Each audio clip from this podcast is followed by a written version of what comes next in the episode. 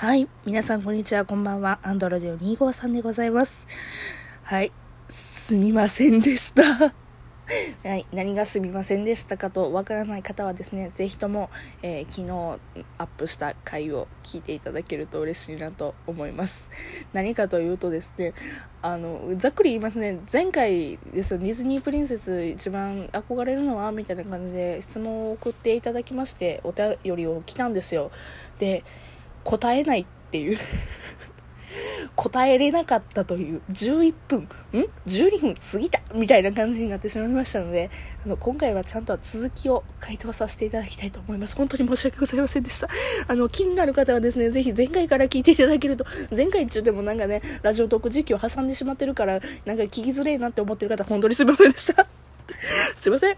本当にすいません。はい、あの、ちょっと、ちゃんと本編に入りたいと思いますね。ごめんなさいね。はい。えー、まず、えー、前回までですよ。あの、アリエル、はい、リトル・マーメイドのアリエルのどこに憧れるかみたいな感じのことを喋らさせていただきました。はい。そこまでは喋ってんねんな。うん。でよ、えー、まず、まあ、次はですね、えー、そうやな、あの、あラプンツェルで行こうか。急にしどろもどろになるのなんな。ね、ラプンツェルね。ラプンツェルはもうあれですよ、等身大女の子、ザ女の子ですよね。うん。で、髪の毛とかさ、あの、あの長い長い髪の毛を毎日手入れしたりするところとかさ、家の中のあの塔の中でずっとさ、ね、監禁生活を送るわけじゃないですか。その中でもさ、楽しいことを見つけたり、遊びを見つけたり、遊びをね、充実させたりだとか、身の回りをね、掃除したり、なんや、料理したりだとか、するんですよ。彼女一人で。ね、友達のパスカルはおれど。ただ、それを一人でずっとさ、16年間も閉じこもってやるっていう、その精神力に憧れるわけですよね。あと、やっぱり、身の回りのことを自分でできるっていうところで自立してるわけじゃないですか。そこにも憧れるっていう感じですよね。はい。えー、もう、はい。次は、そうやね、ポカホンタスでいこうか。ポカホンタス、いや、ポカホンタスまでさ、まあ、なんだかんだ言ってプリンセスなわけじゃないですか。なんや、あの、ネイティブアメリカンの、ね、インディ、インディアンいうかネイティブアメリカンの先住民のさ、あの、やっぱり、長の娘っていう立ち位置やからさ、何族やったっけ？パウアー単族か。うん。うん、そこら辺の名前はさすがに忘れたけど、あのね、そこら辺があるからプリンセスなんですよね、彼女もね。で、彼女の何に憧れるかってやっぱり見た目から出てる気高さというか、うん。あと、なんやろ、すげえ美人っていうところですよね。うん。あと、カラーオブザウィンドウのあのね、あのシーンめっちゃ好きなんです、私。伝わう歌いたいけど歌えへんから、うってこらえたら、ふーんってなってしまったこの現象。ごめんなさい。今、伝わらへんよね、ラジオで。うん。あの、すごい好きなんです。カラーオブザウィンドウが。まあ、そういう話にしてみます。はい。次ですね、ムーラン。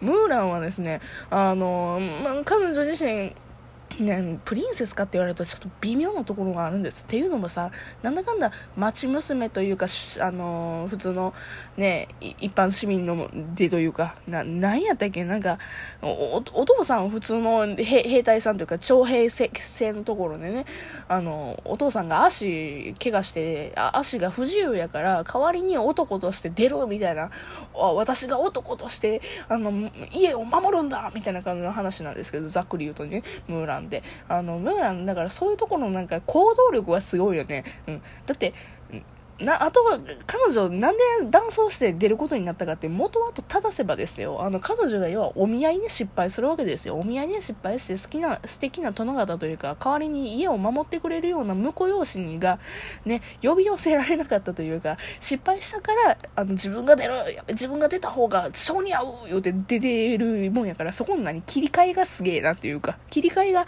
憧れるというか、なんかそこら辺の臨機応変さっていうところがやっぱりね、彼女女の魅力かなというふうに思いますね。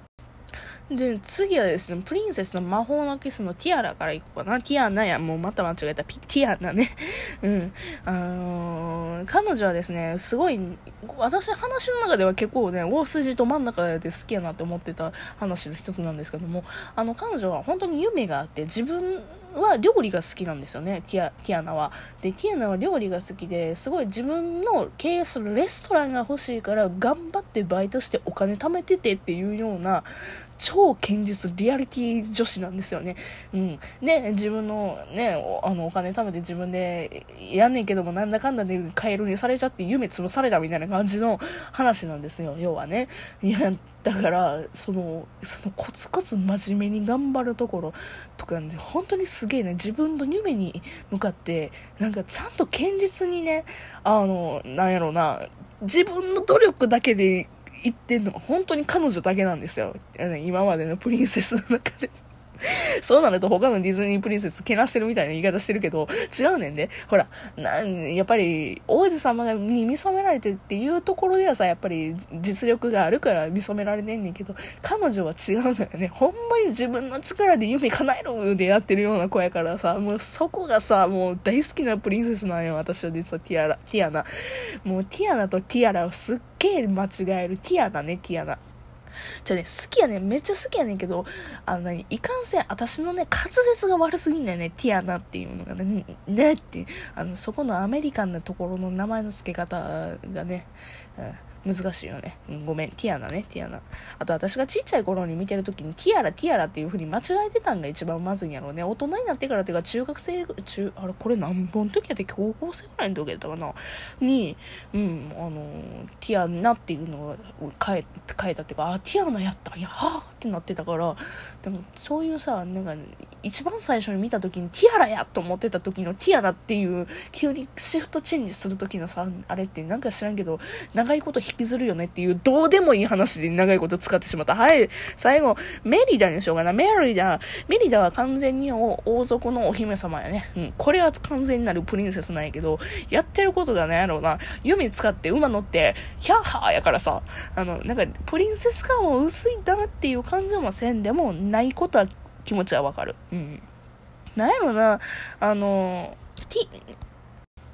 メリだとね、おさらしの森の話って、ざっくり言うとさ、王子様出てこへんのよね。あの、ざっくりな話言うと、なんやろ、魔法が呪いやったかななんかそんな感じでなって、わーってなってんの、なんとかしたる言うてメルダが頑張って活躍するみたいな、あの、王道というかそういう話なんですよね。もうめっちゃざっくり話してしもたけど、そう、王子様出てこないんですよ。うん。なんか、弟？弟たち3人いんねんけど、その弟たちを助けるために、みたいな、自分分たちの国を助けるために、自分の国を助けるために、みたいな感じで動くわけですよ。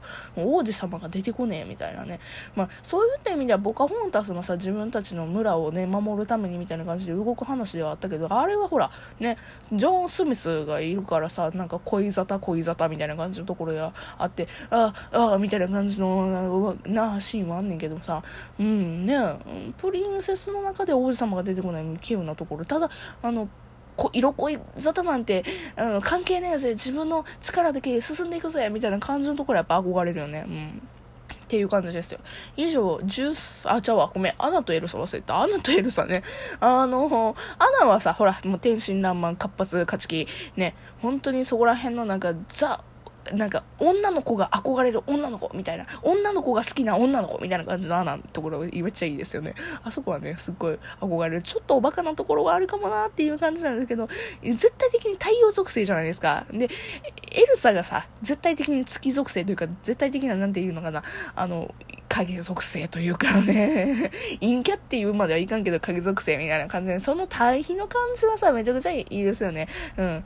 だからまあ、アナの憧れるところ明るさかな。うん、そんな感じですよね。で、エルサはもう女王やけどさ、ついじゃん、チートじゃん。魔法チートじゃん。うん、っていう感じでさ、そこにめっちゃ憧れます。さあ、やっと本編に入りますよ。やっと本編に入りますよ。質問にやっと答えますよ。本当にチャシャネコさんありがとうございます。質問を送ってくれたチャシャネコさんには本当に感謝でしかないんですけど、回答が本当に長引いて申し訳ございません。ああ、息が続かん。はい。というわけでですね、私が一番憧れるキャラクター、一番憧れるプリンセスはですね、うん。やっぱりね、めっちゃ考えた。そう。今喋ってる感じ、なんとなく伝わるかもしれません。めっちゃ好きなキャラはめちゃくちゃ喋るでしょ。うん。あのね、本当にね、シンデレラが好きなんですよ。ざっくり言うと。シンデレラ好きで、で、もっと言うならベロも好きなんですよ。